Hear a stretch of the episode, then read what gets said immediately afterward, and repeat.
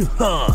Simms is threatening to throw it all off the rails, and that's what we do on Monday morning after wild card weekend. Simms, I didn't get to watch the games with you. I know. You were sick at home, like the English patient, coughing up a lung. Gosh, yellow bile. Oh, Actually, Oh, great. You want you want you brought it up. You know what else was like bile? What? Our picks.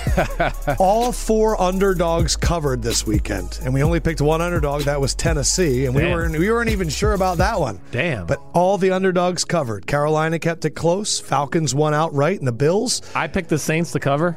Yes, you did. It was Damn. seven points. They Yeah. had it, and then Yeah. Christian McCaffrey ran for 80 yards. Damn. Yeah. But what we're going to do is we have a lot of stuff to get to. Uh, we are going to recap all four games with three major questions. Simms, what really happened? Number two, who are people blaming? And number three, what is the dope shit that you're going to remember about this game for a long time? Okay. We are also going to see who set the bar. We're going to rank the eight quarterbacks left in the playoffs, and then we're going to get into Brady, Belichick, and Kraft because that to me was the story of the weekend They're not the three best friends that, anybody's anyone could had. And Gruden getting $100 million. dollars. I want to start off first, though. It just happened. If you have the BR app, you would know this. Matt Nagy looks like he's going to be the new head coach of the Chicago Bears. Yeah. Matt Nagy, recent OC of the Kansas City Chiefs. Do you like that move for a young Mitchell Trubisky? I do. I think it's a, a wonderful fit for Mitchell Trubisky. Uh, I, I look at it like this Matt Nagy, yeah, what offense is he going to run? He's going to run the offense you've seen in Kansas City or in Philadelphia the last two years. And I think Trubisky has the kind of skill set that fits that type of offense, right? Lefkoe, I mean, he's that kind of guy. He's Alex Smith, but he's bigger and he has a better arm.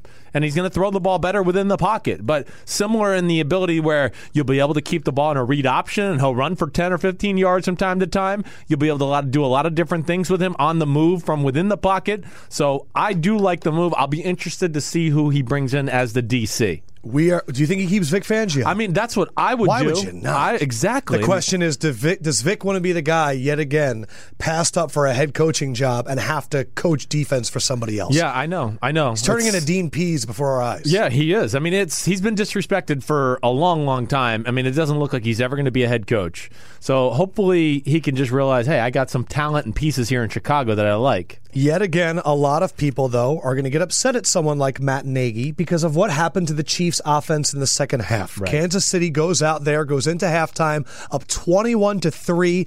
Alex Smith ends the half with a fantastic read, letting the clock run down, complete Absolutely control. horrible clock management, by the way. But they scored a touchdown, so nobody talks about it. There are a lot of things that have happened this past weekend that were bad coaching decisions Right. that either got glossed over Right. Because good things happened Yeah. or that we remember. That's wild card weekend. But let me start off with that game Kansas City, Tennessee. In your mind, why did this happen? How did it go down? Okay, I, I, I mean the number one thing I look at right off the bat, and I, and I, I think I texted this to you during the game yesterday. I mean, first of all, Chris Jones going out on the first or second play. Tore his this- MCL. Right, that was huge. Chris Jones is the best player on the front seven for the Kansas City Chiefs. He's the most disruptive. He's the guy that's hardest hardest to double team. So then added to that you know, people can talk about, oh, there was we didn't run the ball enough, the Kansas City Chiefs. Well, when were they supposed to run it? When the defense was on the field for eight and a half minutes the first drive for the score, or when the defense was on the field for the next four minutes for the next score? I mean, the Chiefs barely had they had the ball six plays in the third quarter. Yes. Now they ran the ball twice with uh, Kareem Hunt. They threw the ball twice with Alex Smith, and he scrambled twice. So there's your six plays. So I don't look at that as a Matt Nagy stay consistent with the run. I look at it as, hey, defense, there's players there, and they're allowed to stop the other team's offense and get Marcus Mariota and company off the field. That's where I think the game went wrong in my eyes. Man, well, he had 156 total yards rushing Derrick Henry, and like 151 of them were in the second half. Yes. When Chris Jones went Right. out. Out Uh, of the fact they missed the field goal, right? They could have gone up 24 to 10, yes. and they didn't take advantage of that. I mean, 24 points wins the game by two. So uh, here is what they're saying right now. Kareem Hunt only had 14 touches, 11 carries. Andy Reid fucked up yet again. Right. I have learned something now that this is like the fourth year that we've done Wild Card Weekend Mm-hmm. together.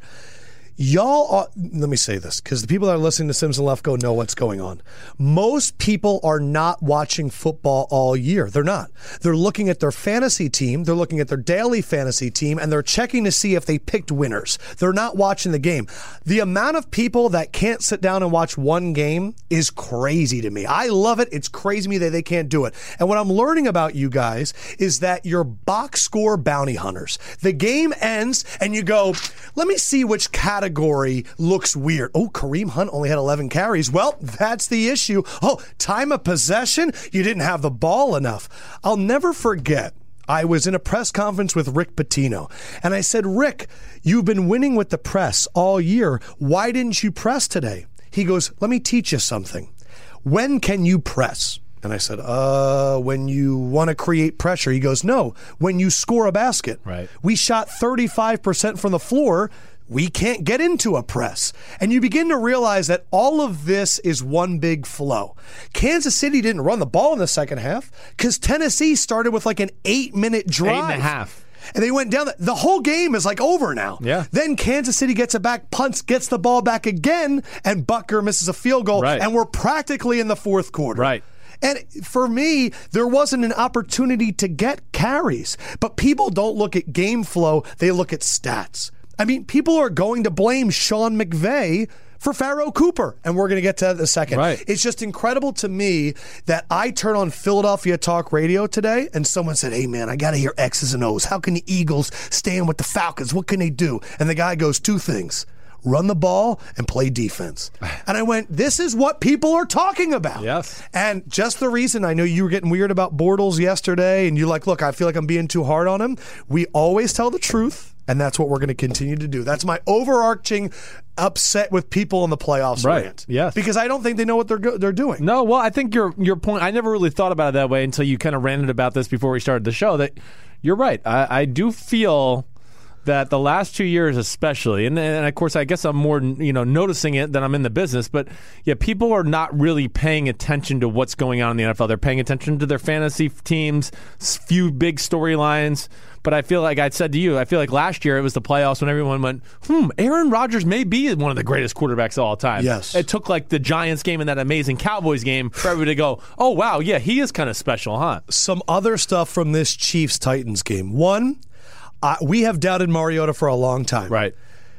for what he's done the last two weeks, ending week 17, running over Barry Church and standing there, and the team say, man, that's the dude. Yep. And then what I am now going to call the Mariota, I know Brad Johnson did it before, compliments of Jon Gruden's cell phone. Right. But when you catch your own pass in the playoffs to start a run, Mariota is a playoff legend for me from here on out. He is untouchable. What he did was incredible. That play, can you imagine? No, I mean that, that was one of the more amazing plays you're going to see. I'm not ready to crown Mariota as I this amazing. have. I know you have. I mean, 12 of 21 for 134 yards last week. Set the Horrible block on interception Derek- on Derek I know. Yes, it was great. I know. Those are the things we love to jump on too. Uh, Well, but I'm sorry still, that his offense is run by Mularkey and he doesn't have anybody open. Hey. and his best receiver runs a four six. That, that's that's a problem. There's no doubt about that, and I don't give. I'm not trying to Fucking sit here and hold him uh, against that, but I'm saying I'm not sitting here also just going, oh, well, I expect Mariota to come out and just torch this Patriot defense. Look, I'm not going to forget the play before he hit Eric Decker for the game-winning touchdown. He missed a wide open Corey Davis Yes. down the sideline. Yes, he did. Like I wrote on my phone, it was like wide open Corey Davis, and then I wrote Decker in all caps. Yeah.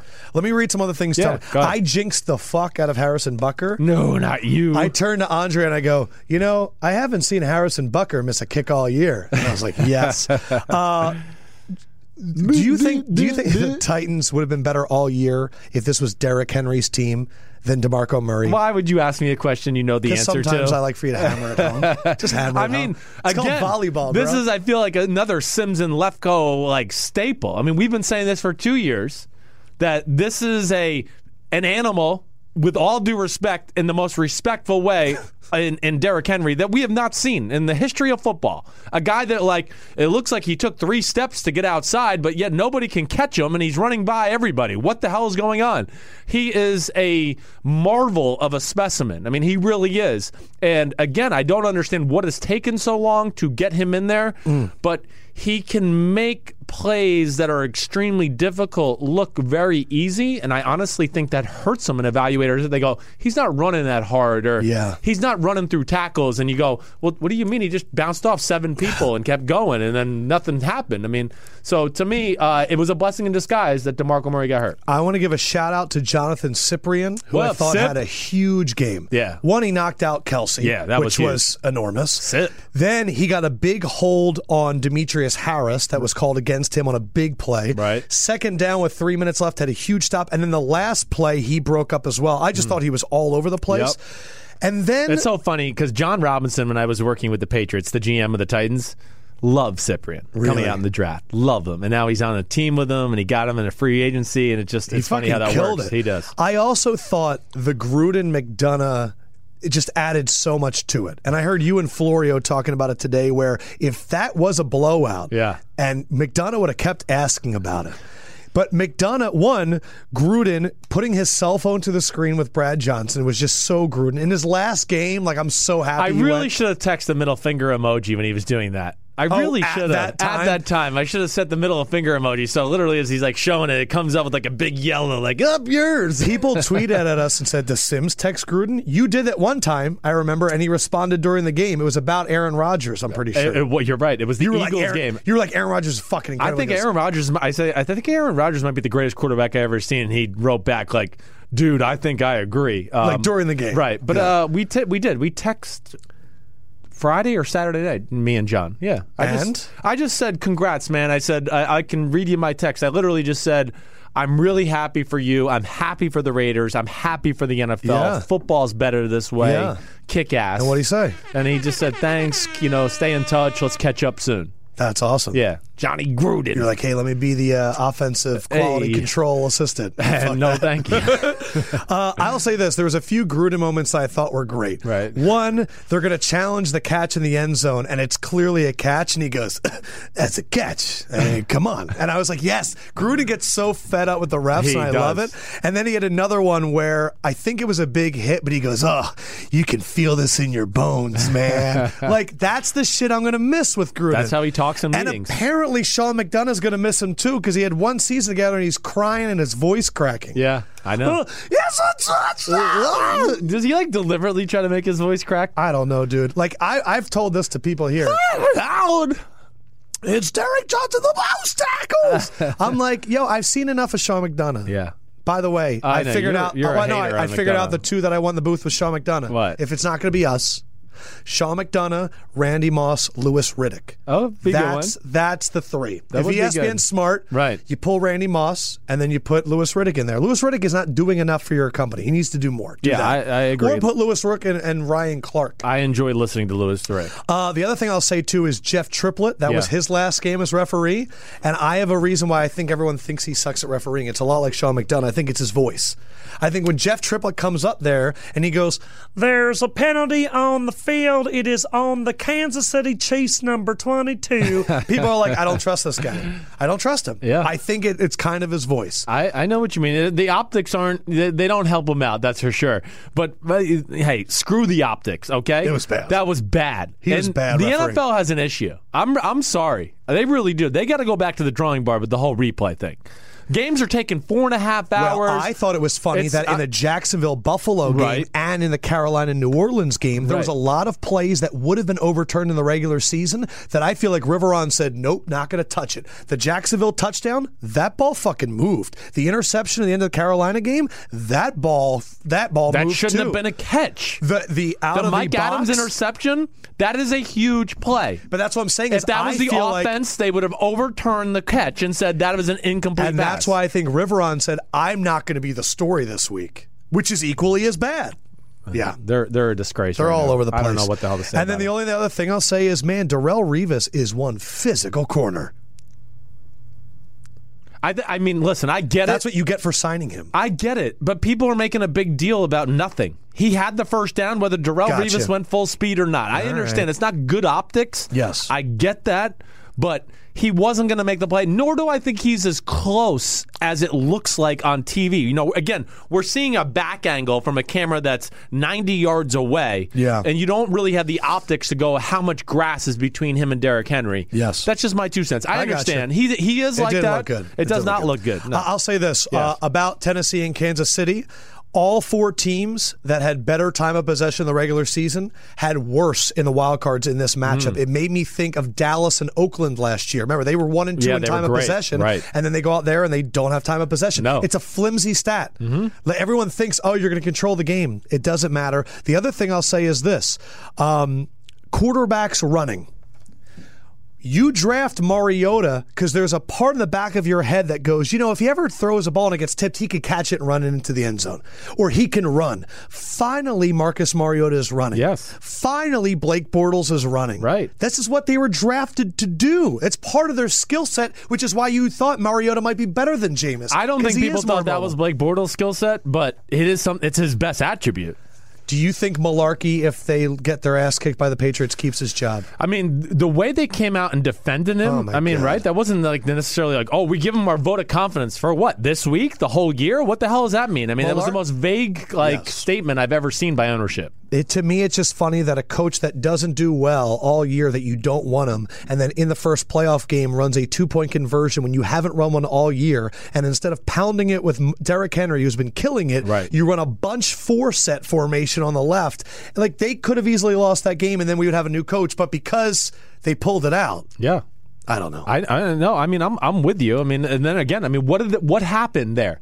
Then it became, oh, Kansas City's got a chance to get a field goal and win the game if they get the ball back. Now they didn't get it back, but there he is. If he just went 10 to 17, the next touchdown would have been 24. Yes. And at the very worst, you're stuck with, okay, if Kansas City does get the ball back and kicks a field goal, at least we go to overtime. Why are they chasing points at, with 14 minutes left to go in the game? Like these people are like the Wizard of Oz, like, let me look into my crystal ball. It's just crazy to me that when they fire a new coach and bring somebody in, they say, patience, we're going to take the long form approach. Yeah. But when it comes to moving on, they're like, well, he won the very last game, and that negates the 16 before where we didn't have any confidence in But him. I, I mean, McDaniel's, I do think was going to be the head guy to go there. I really do. That. I, I Still know I could. said that a few weeks ago, uh, a- and I, I knew that Mularkey was on the hot seat if they did not win that game. Let's go to the Saturday night game, which is Atlanta, LA.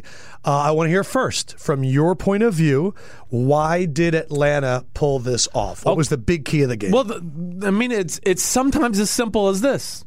Turnovers. Pharoh Cooper fumbling the ball. He only got one, right? Blake Countess is really the other one Right. because it bounced off his foot. So that wasn't Pharoh Cooper's Right. fault, and we all like to blame him for it. Pharoh almost did another He one. almost did another one, and he almost what? And then he had a drop pass too, I believe, at some point. So he really had a bad night. But that, ch- listen, I don't care if you're the 79 Steelers or the 89 49ers. You turn the ball over in your own territory twice in a playoff game, it's going to be hard for you to win. I don't give a crap if it's the sixth seed, the 10th seed, the 12th seed, whatever it is. It just Turnovers were two to nothing. Two overs were two, two to nothing, right? So now that gives uh, And Atlanta the ball. 13 nothing lead. Exactly right. They get to play from ahead. Uh, Rams are a team that specifically wants to play from ahead in their Yes. perfect scenario formula. Defensively, Right, everything. let their defense unleash. Aaron Donald, you Yeah. have to be pass heavy when they have the lead. They can be balanced and mess you up. They got they lost their balance because of that, because of the fact that they got down early. And then, Atlanta started the second half with an eight minute drive. That's really that was the killer. There then it the is. game's game is over. Right. The game is thirteen to ten. Okay, and you go, man, the Rams got outplayed the whole first half, and they were in trouble. And here we are going to halftime. It's thirteen to ten, but they go on an eight minute, 15, eight minute, fifteen second drive,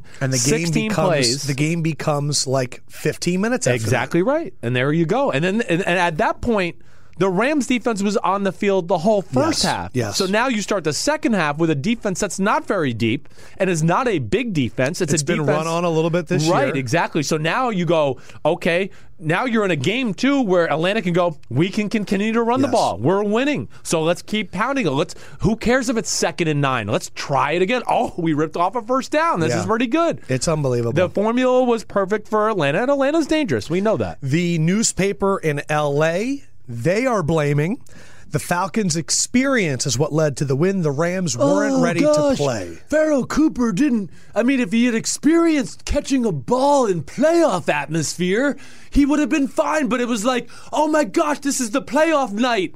I can't catch it. Oh no, I've never been here before. It's a night with the word playoffs attached. I mean, it's stupid shit. Sorry. What about the experience of Jared Goff and those guys? Oh, I know. Jared Goff, his inexperience was really just. It I was thought Jared hurting. Goff played pretty well. He did well. He, he, missed a throw here or there. That certainly. one throw down the sideline was, Was fucking gorgeous. phenomenal. He made a lot and of- he had a few plays at the end, but when the team is rushing three and dropping eight, it's Yeah. kind of fucking hard to It's throw. very hard. The stat line too. At the end of the day, I mean, they outgained the Atlanta Falcons. You know, I mean, the stat line's not that They bad. They just lost time of possession They and lost time of possession. Exactly right. I mean, it's that simple. Titans and Falcons game were like the same for me. They were. It's that first drive of the second half, and it's just again, it comes down to and people were calling out Sean McVay again, and I'm like, you guys are freaking crazy. When you have Pharoh Cooper, the Rams special teams has been so consistent all year that when you turn it over twice in your own zone and spot them a two score lead, it's crazy. Yes. Other things that caught my attention. Matt Ryan's touchdown throw while falling was phenomenal. Sick, sick, phenomenal. It was. I, I, I said to people, "Excuse me, because I'm going to burp." Ah, got it out. A little coffee Really, espresso. really happy for you. Good. Um, but in a lot of ways, to me, Matt Ryan's been more impressive this year than last year. Am I? We're caught. I, I, I wanted to say this. Wait, let's that together again. Yeah. Matt Ryan, we are proud of you. Yes. Matt Ryan, we are proud of you. Go ahead, I mean, why? When, Tell me when why. you look at what he's done these last few weeks, Right. So, like even the Vikings game, one of the more mobile games I've seen him play. Mm-hmm. He's made a lot of plays I with feel like a lot of plays are on him keeping the play alive, Right. and I've actually seen more athletic plays of Matt Ryan than I did all of last year. There you go. Yeah. Again, it, it, you know, the stats are not going to be anywhere I, we usually shit on him. We, we, we're critical of him. You're But right. He's he's he, hey, he's taking another step. No, he has. And I know he was MVP last year, which is wild. No, but he's taken it into his own ability. Yeah. Last year, the system did it. It was like, you know, hey, fake to, you know, fake to Tevin Coleman, and Kyle Shanahan will give you a Julio Jones wide open for a 25 yard pass. Oh, wait, great, awesome. Yeah, every quarterback in football could have done that. This year, he's making throws and plays where I go, damn, nobody's open, or he doesn't have he doesn't have any time in the pocket, and he's putting the ball on the money. Yeah. So in a lot of ways, it is a more impressive year to me. Uh, Matt Bryant is freaking timeless. Holy cow. I mean, that dude My is hitting teammate. 57 yarders, Yep. and he's like 57 years old. Uh, Alex Mack carrying Devonta Worst body Freeman. ever. What do you mean? Oh, Matt! I mean, look at his body. He's like a oompa loompa with like a. good- He's got. He's hilarious. Has it always been that way? Yeah, it is. It's just getting worse, a little Is worse it- now. that's part of the reason why you guys look at kickers and punters and you're like, come on, Some of them though can be like you can go Johnny Hekker. right. You go, damn. I You're mean, 6'5", 240. I don't want to do anything athletically next to you. You're going to embarrass me, and I'm supposed to be better. But Matt Bryant, Matt Bryant, I'm confident I'm better at everything. Yes, except kicking.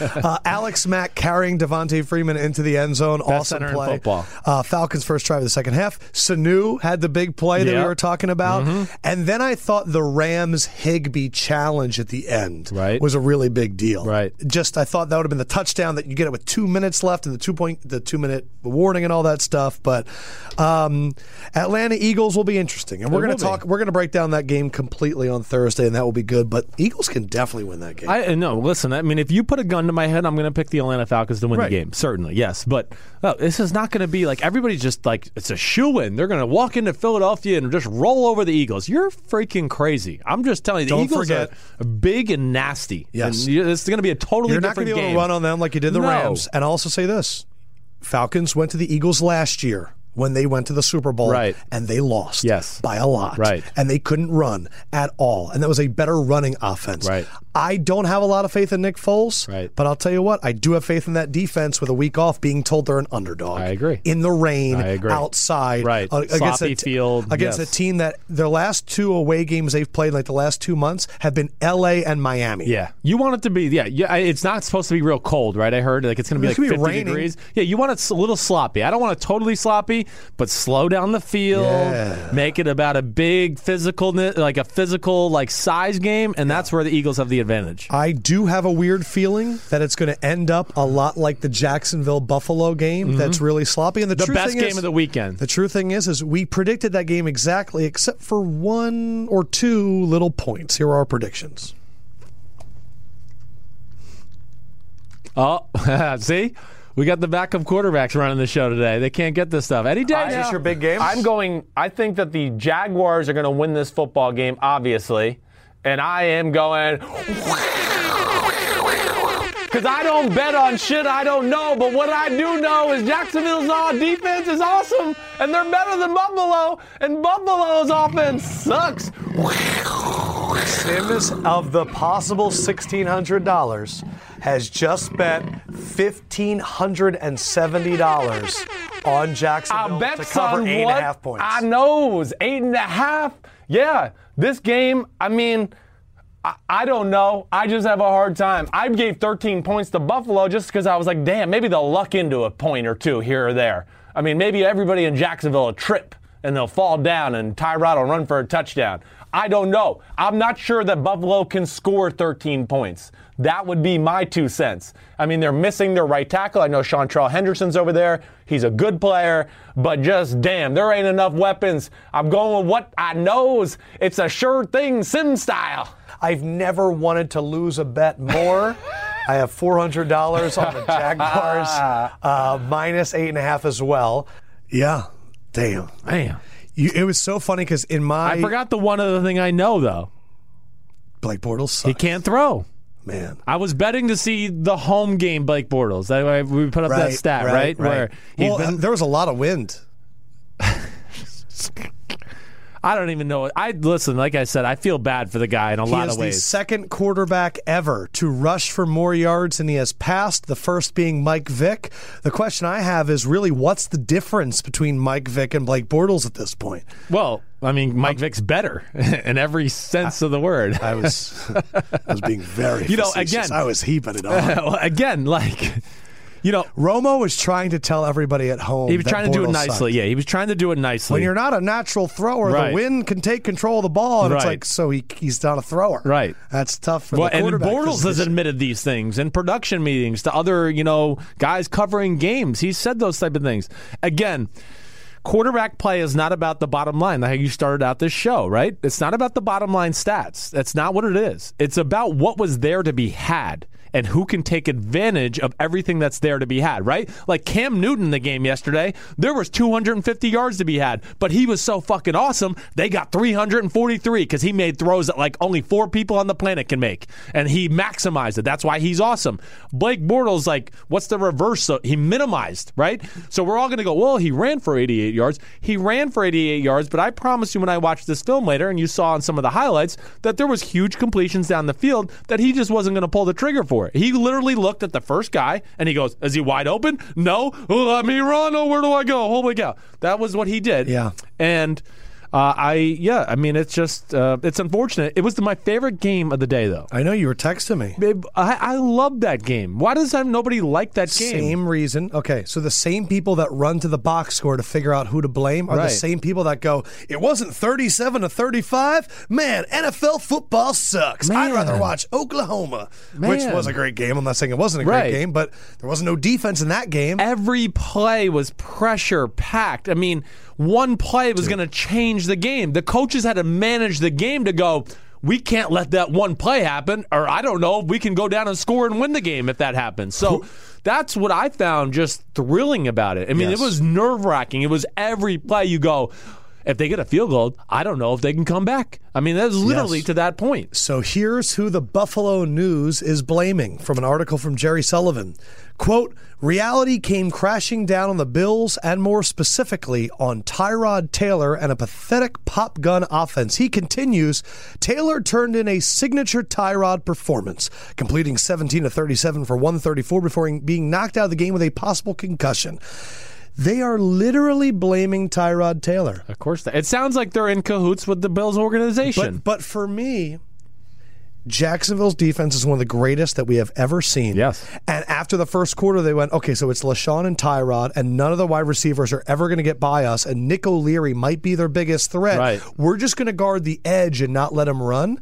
I mean, Tyrod was a sacrificial lamb. That's why I was you telling you. You can't put anything on Tyrod. No, I mean that's why I was texting you during the game. Like that's the game plan Jacksonville has to do. I don't know if you know what I meant, but like early on they were too aggressive, like leaving one-on-one opportunities, leaving LeSean McCoy one-on-one with a guy out of the backfield, blitzing five guys. You don't need to. just to let Tyrod get outside the edge of the pocket to have nobody there to actually run him down and spy him. You're like the deepest front four in the NFL. Right, just, rush let those guys go. Let the two guys on the man play outside. On the outside, play man, and then you have your linebackers. It's basically three linebackers and a safety. Those four guys, let them play zone. That's what they did in the second half. And they I- said, "Oh, we'll watch LeSean come out, and if Tyrod runs, we'll watch him. We'll go run him down." And they had nothing. It's- the game was won or lost with like two things in my eyes. First and goal on the one.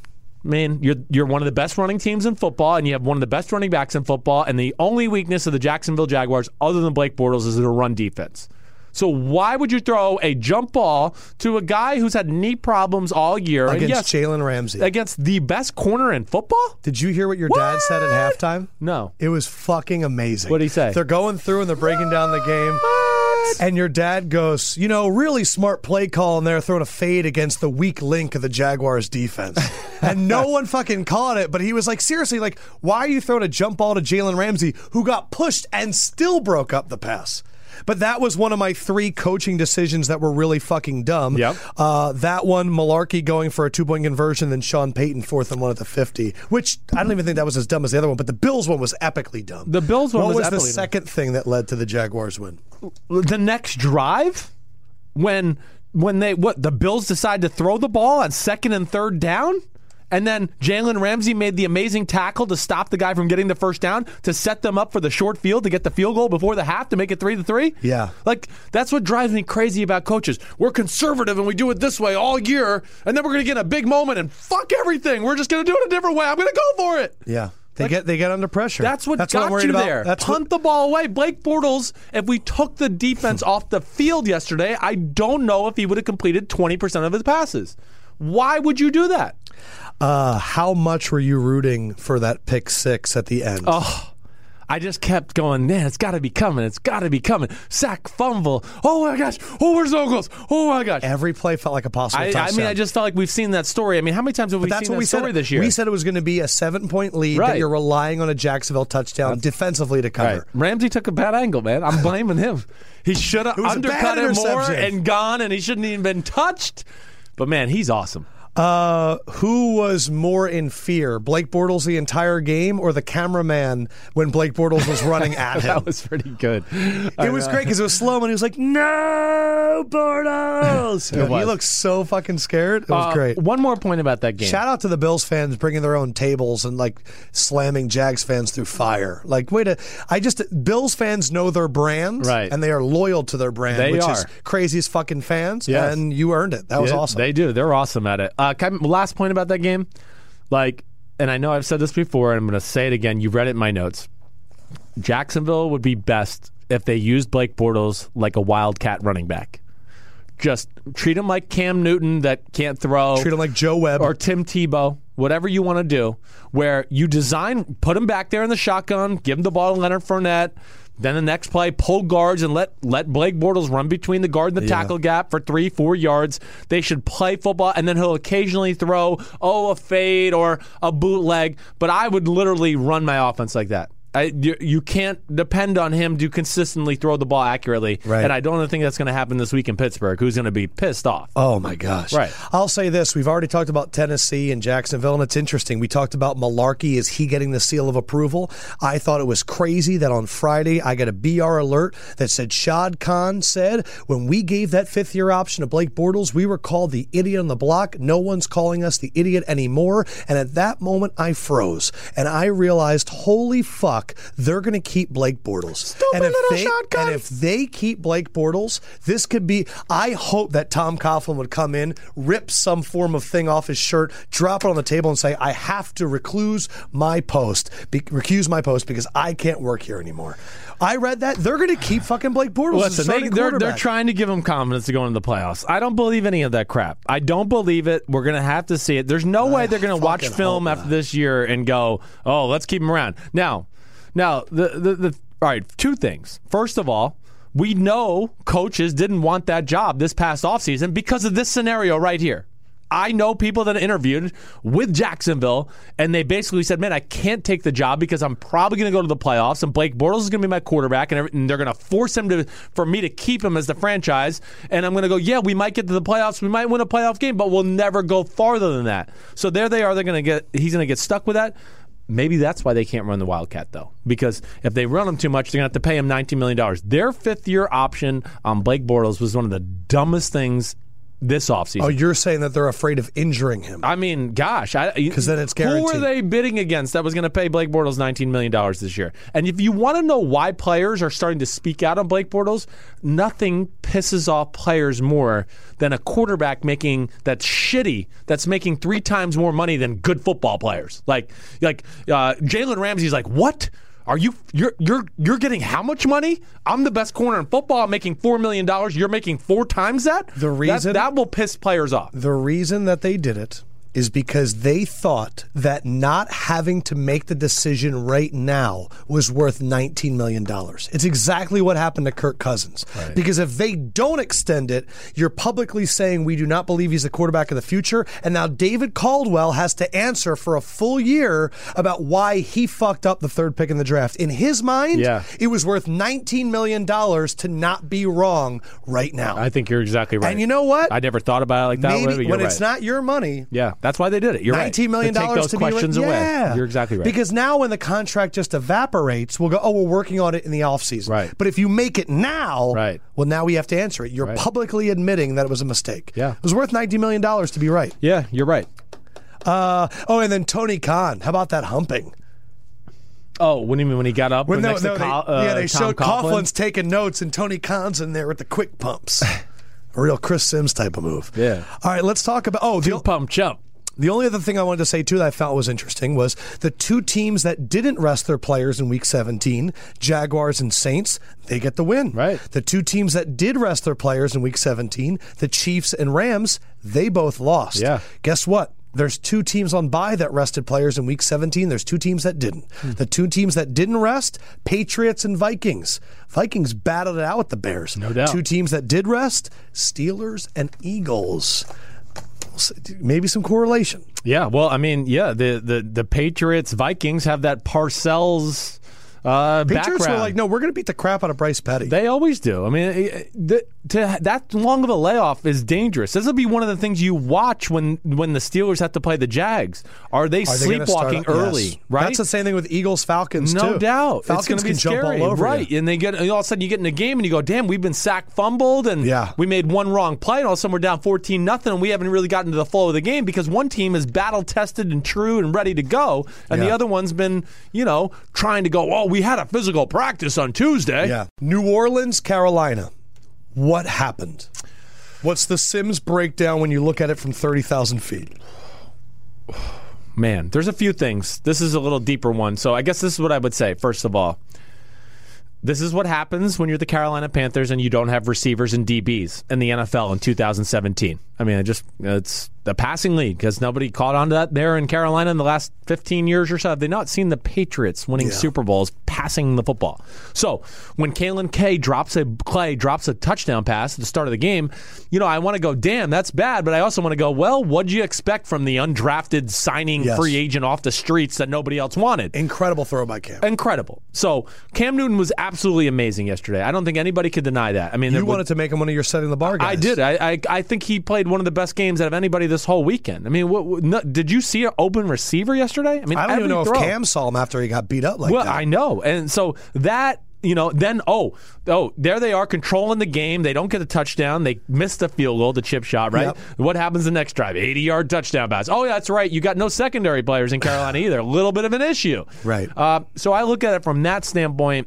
I think that's where I looked at the biggest difference of the Yes. game. It's funny, Their the ar- flaws showed up. The article in, in Charlotte was you can't blame Cam. He has a lack of weapons. That's good to Which is it's nice to see, It but I saw nice. that. Uh, Cam concussion or eye poke? eye poke. I He wears a visor. okay. There, there's this whole area underneath you can get, and the way he explained it, he said it wasn't an eye poke. He said his actual helmet got jammed into his eyeballs. And you believe him. I do. You Listen, believe like the falling to the ground. That that wasn't a okay. So here's my take on I'm it. doing this on purpose. I know you are. So let's talk about it. I think this is the thing. First of all, first of all, it was a good hit. Yes, it wasn't had helmet to no helmet. idea that guy was no, there. but it was not helmet to helmet. It was chest to helmet. There, he wasn't like stuck on the ground, frozen in a position. He laid on the ground and was holding the football the whole time. Not like Travis Kelce, who couldn't even hold the ball when he hit the ground, let alone couldn't even stand up straight. Okay, so Cam Newton, he got up, he gets up slow every play. Okay, has anybody been watching football? Did you watch them break the huddle? He stays on a knee, and the team's already at the line of scrimmage ready to run the play, and he's still there on a knee thinking about what he wants to do. That's the way he does it. Yep. He got off the field, he ran 30 yards in a straight lane line and didn't wobble. They told him to go down. He went down. As soon as he went down, he pointed at his eye. They checked his eye. He got up, he walked to the sidelines. You know what else they checked again? His eye one more time. So I know this is like a sexy story that the NFL didn't do concussion protocol. One, I'm glad they didn't. Obviously, he wasn't that concussed because he drove them down to score a touchdown and almost win the game when it was all said and done. So he obviously was capable of still thinking. And I, uh, I don't even know where else to go with it. I just, if I was Cam Newton, anytime i I'm do just of stories this offseason, I'd be like, yeah, I wasn't concussed. Because it's badass if you were and you drove down. I had a weird reaction to concussions this weekend. I enjoy hard hits, and I still, I still am not used to people, uh, me being like, whoa, and people being like, he could be hurt. And I'm like, I, at this moment, I'm not thinking about that. But that's No. been the hard Okay, thing for me to there's deal with. times- is people telling me I'm an asshole for cheering. But for now here we are. We're all, you know, we're all we're, we're a bunch of know-it-alls, so we all know better than the three doctors on the Carolina Panthers Right. sidelines. Now we're we're We do. Uh, we're all experts on the con- brain, the concussion. You know, when there's a concussion and this shit is real, like players aren't even going to let other players, like Travis Kelce. Let's just take that for instance. Yeah. Johnathan Cyprien hit him, he was out to lunch. He didn't know where if he was at Disneyland or in Kansas City. He had no idea, right? He laid on the ground. You could tell he couldn't even recover the fumble. He barely bowled it to him. He got up and he literally fell over to the side. That to me is like, okay, you're coming out of the game. Uh, I want to say this too. What did you think of Sean Payton going for it on fourth Oh, and two? dude, that was the dumbest fucking call of the weekend. okay, that was stupid. If it works, you're a genius. If it doesn't, you're an idiot. There's no timeouts with the Carolina Panthers. Pin him back. There's no weapons on the Carolina. I mean, it's it, you're gonna have Cam's gonna have to make nine amazing plays for them to go down, which I just find highly and he was put unlikely. in a position where he really only had to make two, or Right, three, right. And if And- that P, if that uh, cat that interception is called back to get on the fifty instead of the thirty, that was not a catch. Yeah. By the rule, he was catching the ball as he was going to the ground. He did not survive contact. The ball came loose. What about- should have been incomplete and spotted at the ball where it was before fourth and what two? about intentional grounding? Was that right? the intentional Where grounding? Cam they said didn't get out of the pocket. that was really close. I probably would not have thrown the flag there. That was crippling. It was. I mean, that was the game over. I, I honestly thought. was that PI on Vonn Bell on that deep throw to Devin Funchess? That's what I'm saying. There's a lot of calls in that game where I'm sitting here going, I I don't, don't know." understand why Devin Fun. Devin. He said he lost it in the lights. I'm glad I said that this morning. I said that. I said the only thing I could think of is he just didn't know He exactly said where he the ball lost it in the lights and had to readjust. Because it looked very easy for him just to plant his foot in the ground God. and come back and get the ball. Uh, I just thought it was very funny. The Saints running backs didn't do much, but no one's going to get angry at Sean Payton for not running the ball enough because they won the game. Yeah. And then Cam Jordan came out with a nickname for Matt Kalil after the game. He said, "Oh, Speed Bump McGee." Love the McGee Calls part. Matt Matt, Matt Kalil Speed Bump McGee. That is awesome. Which is why, look, I, I'm going to say this right now. Yeah. I'm already saying that I might go Simms on one of my bets this week, and it would be the Vikings. I'm going to come out ahead of you and say that. oh, you're gonna you're gonna come out. Andrus Peat Yeah. breaking his fibula is fucking huge. Huge. And I know that the Saints celebrate. But when I'm watching them popping bottles seemingly in the locker room, and And I know Payton's that the dig- and, boogieing down. and I know that the Vikings are coming up, Yeah. and that he's not facing Speed Bump McGee, the Vikings have been my team, and I am ready to call all of the ships. But if if people keep betting the Saints, and everyone's like Drew Brees versus Case Keenum, fuck out of here. Okay, please. It's gonna be a good game. I know that. I really do feel confident. Oh, I don't in think the. Vikings are going to blow them Yeah. out. But the line keeps going to the Saints. Does it? I'll, yeah, start Yeah. off at four and a half for the Vikings. It's down to three. Yeah, Carolina's Carolina. I mean, Minnesota's the better version of Carolina. Very similar scheme, but the two linebackers in the middle are better. The pass rush is better. I'll the corners what- are better. You know what no one's talking about? Yeah. Hey, uh, why don't we use Jerick McKinnon and do a little some out and ups on that linebacker that they did with Christian McCaffrey? Sure. The Saints defense did not look Yeah. that good yesterday. No, it's it's aggressive, but I told you I like it to a degree because it never keeps their offense off the field. Right. So that to me isn't important. It's complementary football. They're aggressive on both sides of the football. Yeah. And that at least so they're not in the New Orleans is not one of those teams that's going to be oh well bend don't break. You went 14 plays for Right. 86 yards and kicked They're the field goal. take a chance. They are at some point, and they're going to go. You know what? Fine, we'll get the ball back, and we'll just have to go down and score there are certain players that raise the bar and there are others that set the bar. And in wild card weekend, if you set the bar, it probably means your team is moving on the divisional round. Simms, which player for you set the bar in wild card weekend? Man, that would be Jalen Ramsey for me, cornerback of the Jacksonville Jaguars, the best corner in football. And and again, the interception to close out the game certainly impressive. But it's the other things that he does that are so impressive. First of all, he just shuts out whoever the other team's receiver is, whoever they want to go to. Jalen Ramsey is he's the new island in football, whatever you want to call it. Jalen Ramsey lockdown island, whatever it is. But either way, he's the most talented guy in the game. He was a part of not only that play to intercept it to close out the game, the first and goal from the one yard line jump ball to the biggest receiver in football, Kelvin Benjamin, where he stood his ground and said, Nah, the hell with you, Kelvin Benjamin. I'm going to knock the ball down. Pass interference on the offense, kick them out of the area to score a touchdown. And let's not forget the big tackle he had at the end of the first half. It was a third down. Uh, Tyrod Taylor throws the ball to the right in the flat. Looks like he's going to get the first down. Uh, Ramsey flies up, Yep. knocks Zay Jones back to where he didn't get to the line to gain, Yep. and it set up Jacksonville for the short field to go get the field goal to tie the game before the half. He wasn't just the bar; he was the freaking bar. He set the bar. He was all everything bar. I am going to stay in the AFC South as well, and I'm going with the guy I doubted for a long time, and for now on, he is a legend, and his name is Marcus Mariota. Marcus Mariota, his stats are great for a few things. One, three total touchdowns with an asterisk, because yes, amazing. he caught a touchdown as well. But the thing I like there, eight rushing attempts. Yes. This is the Mariota that w- is the guy that we are excited about in the draft. He looks like he's ready to run. He's setting lead blocks. And for the longest time, I would say the Titans mirrored his personality. They were a little bit timid. They weren't always sure. and in the last two yeah. weeks, Marcus Mariota has said, Get on my back. I am a baller. And the team has acted the exact same way You're in the second halves of games.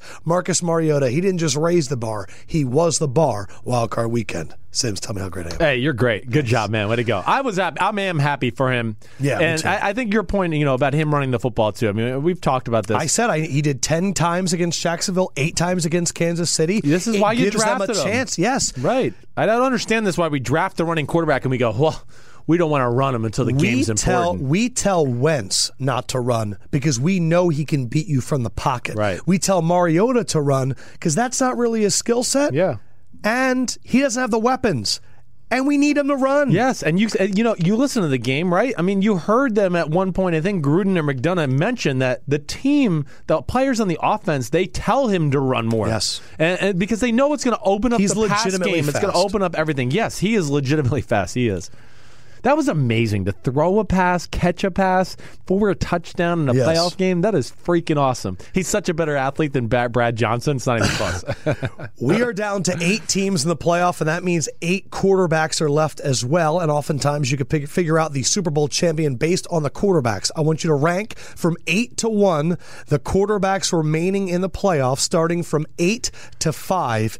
Who is the last ranked quarterback in the playoffs, Chris Simms? Okay, all right. Let me just pull this up so I don't mess this up. Better totally. yet, let's look at the graph. oh, hey, okay, number eight. Well, yes, if he's number seventy, he's number eight of this class. Okay, okay. So Blake Bortles is number eight. Sorry, deal with it. That's Number just the seven, facts. you have Nick Foles. Nick Foles, yes, he is a few notches up above 70, uh, but yes, he would be number seven at this point for me in the quarterback car- conversation. Okay, number six is a pretty good player. He might be rising up tremendously farther next week, but Marcus Mariota, I'm going to put him a six. This is a body of work, a whole season compilation. This is not just a prisoner of the moment Saturday wild card weekend game, and now he's the best quarterback in the AFC. No, sorry. Number five, yeah, give him his respect. He deserves it. Case Keenum. He had a better year than all these guys that are behind him right there. Case Keenum not only made plays with his legs, throwing in the pocket, throwing on the run, doing all those things. Ooh, this is where it got tough. Yes. I mean, this is where I don't even know. I might be wrong in this one. Number four, I'm going Matt Ryan.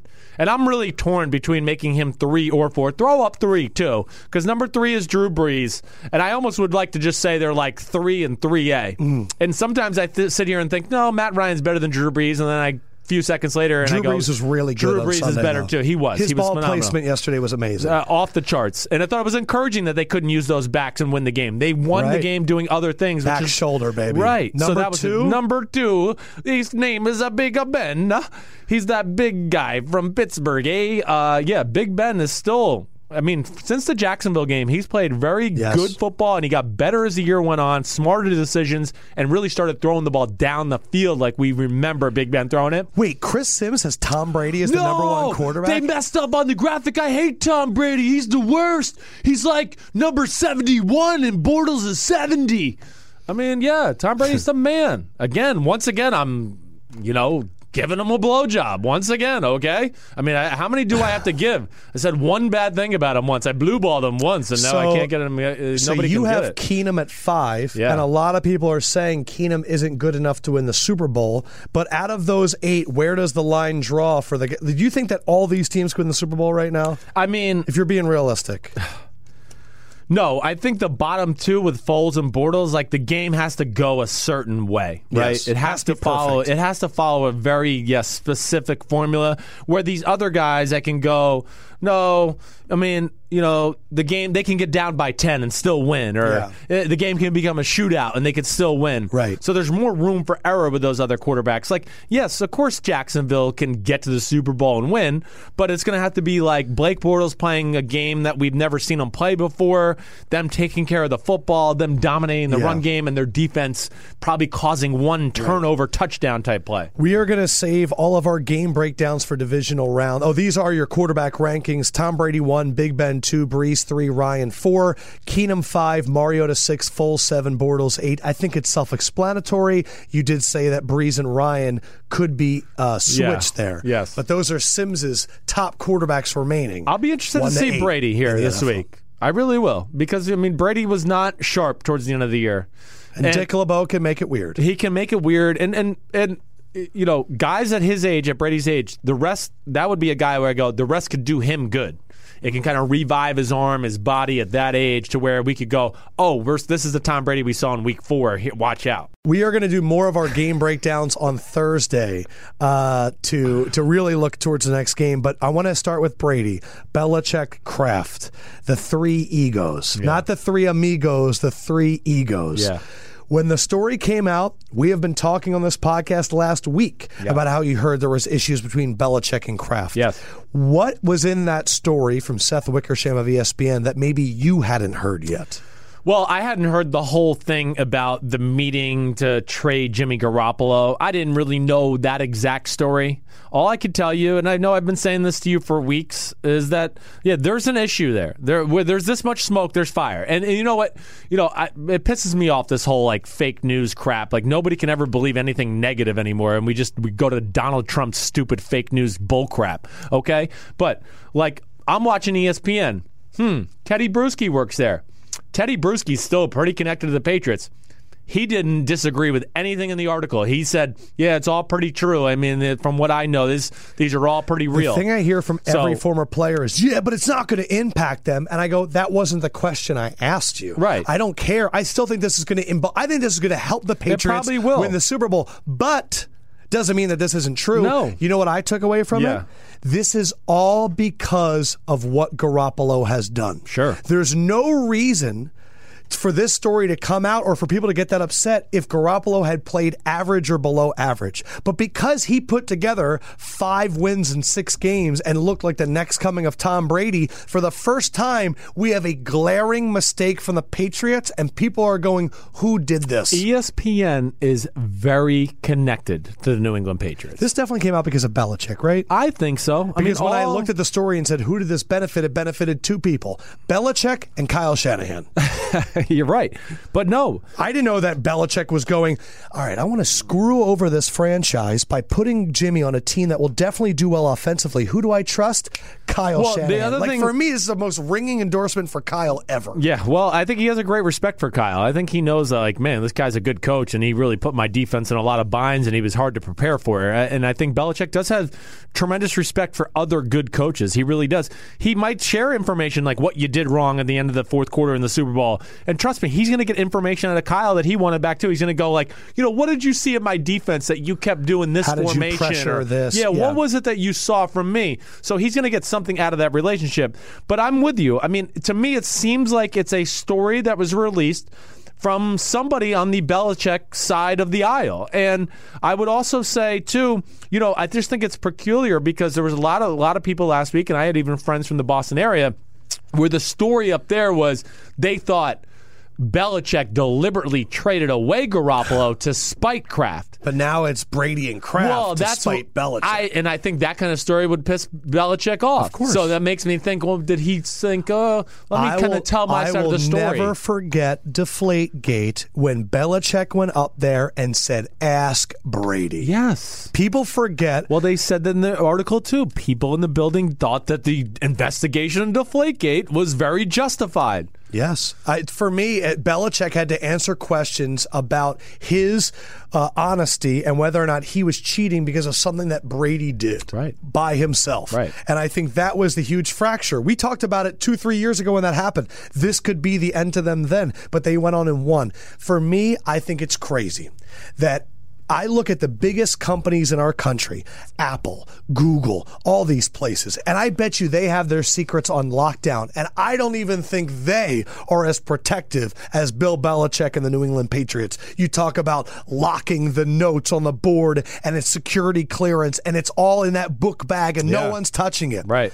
And the fact that it took a snake oil salesman to find the weakness of Tom Brady, that he whispered in his ear, You're getting older. I can keep you young forever.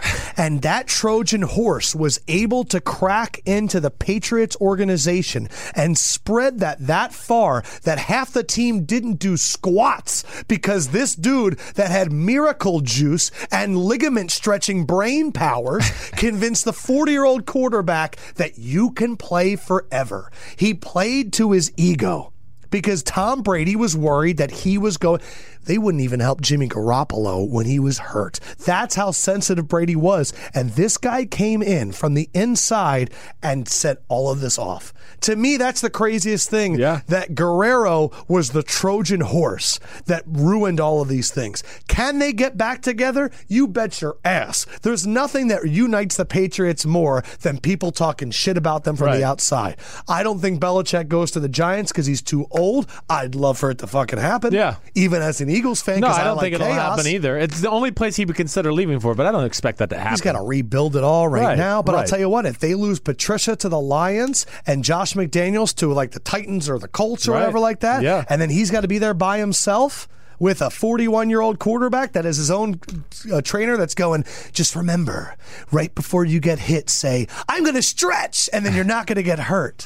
How the fuck did Guerrero get in there? I really because of Cra- Unreal. Kraft and Brady's relationship. I don't think just- there's anything and, more and, to it. and to all the Patriots fans out there, and a lot of them have come I up thought it was a very soft rebuttal by New England originally, right? "We stand together." We stand we stand united. Okay, great. And then the fact to me that also that you know it had to be Kraft is the one that went on on the offense because of course he looked bad at this. he always does. And you know the fact that he you know had to use like the believe believe me that's not you know when, it, when people say that I almost go well he's lying. I've, I've cheated on people before, and, Right. when, and when they accuse me, I go, "Believe me, I would never, Never do that." do I'm that, like. When "Uh, people I- make that I kinda- did. yeah. I'm an asshole. Yeah. No, but I will say this as the last point to the Patriots fans that are going. This isn't a big story. We already knew about it. Let me remind you: when you're a dynasty. we people do not care about individual titles. On the third one, we didn't care if the Lakers beat the Pacers or the Nets. Who was going to be the ego that broke this up, Shaq or Kobe? Yeah, right. When you're dealing with dynasties, the individual success and moments aren't that important. The names become mythological. And then when they start having infighting, that becomes the story. Not can can Jordan and Steve Kerr get along? Why is it going to end? Right. Because it seems like it's it's endless. Yeah. Just the way it's going to be. Yeah. Uh, last thing, because I know we got to wrap up, because coming up on Facebook Live will be Stephen Nelson and Michael Felder breaking down college football and the championship. Who do you got? Um, I am going to go Georgia. Mainly because I still don't think that Alabama quarterback, when push comes to shove, is going to be able to throw the ball. Yeah. And I kind of like that Fromm kid, or Yeah, whatever, whatever his yeah, name it's is. Fromm. You're right. Yeah. And just, you know, you told me when you saw Georgia Notre Dame. Yeah, they're Georgia's, legit. Yeah. They're Who's good. your pick? Uh, I'm going to take Bama just because it's Bama. I have no other reason. I, I agree with you. I think there's a little more weaponry on the Georgia side with those running backs, and Fromm is a better thrower than uh, what the heck's the quarterback's name? Jalen Hurts. Hurst. Right, Hurts. Yeah, right, Hurts. right. Uh, the only other thing I was going to say is $100 million for Gruden. What do you think? Well, it sounds like it's for a guy that hasn't coached in a long time. Yeah, it sounds like it's backloaded. Uh, I get that, but but you know, uh, I think at the end of the day, listen, he's a Raider. He really is. He's the perfect fit for that organization. They love having a personality like Yeah. that running their team. I mean, it's what Al would like. Al Davis, you know, God rest his soul. And yeah, going there, the what they need from Derek Carr. Gruden is very smart. He really understands football. Gruden's Gruden's biggest weakness to me when I was around him in Tampa Bay had nothing to do with coaching.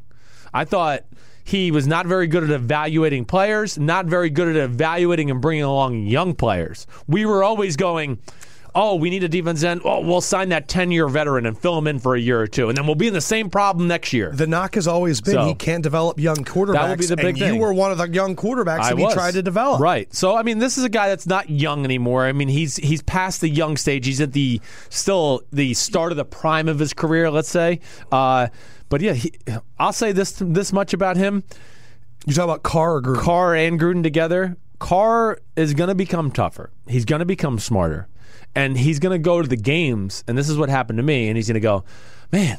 The game's easier than practice because I don't have this little fucking five nine blonde guy standing ten feet behind me yelling at me the whole time. Hurry up! Call them in the huddle. What are you doing? Ten, nine, eight. I mean, that's what Gruden used to do to me. I'd get on the field on a Sunday and go, "Shit, this is easier than practice." I mean, at least I don't have to listen to that little fucker back there. I was going to say I was watching some clips of Gruden, and remember that guy in Goodfellas that said the papers, the papers, The papers. What, what was his name? Uh, Johnny Two Times, Johnny or- Two Times. Gruden, Gr- Gruden's like Johnny Two Times. Like every clip I see, he's like, "Don't you love football? Don't you love football? Come on, patience, patience." Like everything is repeating himself. Yeah. Uh, in terms of why the amount of money, I thought Amy Trask, former Oh, you're right about GM this, of the. Raiders, Yeah. was really great. Asked, she said, I don't think people understand how much debt the Raiders are taking on with a new stadium, moving an entire team. People don't think when you move a team, you're moving the facilities, you're moving, that's a lot of a lot money of they're stuff, taking yeah. on. And if you sign Gruden to a three or a five year deal, and in the last two years of the Raiders, he doesn't do well, you need to make sure he's there. You sign him to a 10 year deal. That way you sell the boxes, the luxury suites, and you know we're getting Jon Gruden in Vegas. And that's the most important thing. They tried to sign Marshawn Lynch to win over Oakland, and now they're signing Gruden to win over Vegas. When you are moving a team, it is financials, and you need stability to move a franchise successfully. yeah, agreed. Hundred million dollars though for a guy that hasn't done it in a while is fucking crazy. It is crazy. and it's all guaranteed. You know, he's making Is ten. all? He's making ten times the amount of Odell Beckham Jr. He is. Ma- eh, it's all guaranteed. Coaches' contract are guaranteed. no, it, not always. Not always unless fully through. You think there's like some? I would say I would say there's a certain base salary that's definitely guaranteed, and Yeah. then and I've heard it's it's backloaded too, right? We haven't seen the official numbers, so he's gonna probably have to earn it to see the the total figure. Man. All right. So all four games in the books, all four underdogs covered this past week. Wildcard was great on Wednesday, episode 148. Simms, you're going to go down exactly what you did before. Yep. And you're going to recap the last few games. Yep. I'll right? recap the playoffs. You'll recap the playoffs Thursday, we'll do the big breakdowns of the games. when we Thursday, we're going to look at the divisional rounds. Right. Wednesday, I want film study. You're Yep. going to lock yourself in a room, and I want to know what really happened in these games. Yes, sir, Josh McDaniels, sir. Oh, I mean, I'm not working in New England anymore. I don't have to listen to you. Fuck you. I'll break them down when I want to. We are, of course, going to be doing our bets on Thursday, and Big Phil Simms will be joining us on Big Wednesday's Phil. episode 148 for Simms. Peace out, homies. Fendrick would say good evening, and the LEFKOE Man. says good Holla at you. Enjoy the games. Nelson Felder coming up next. Peace.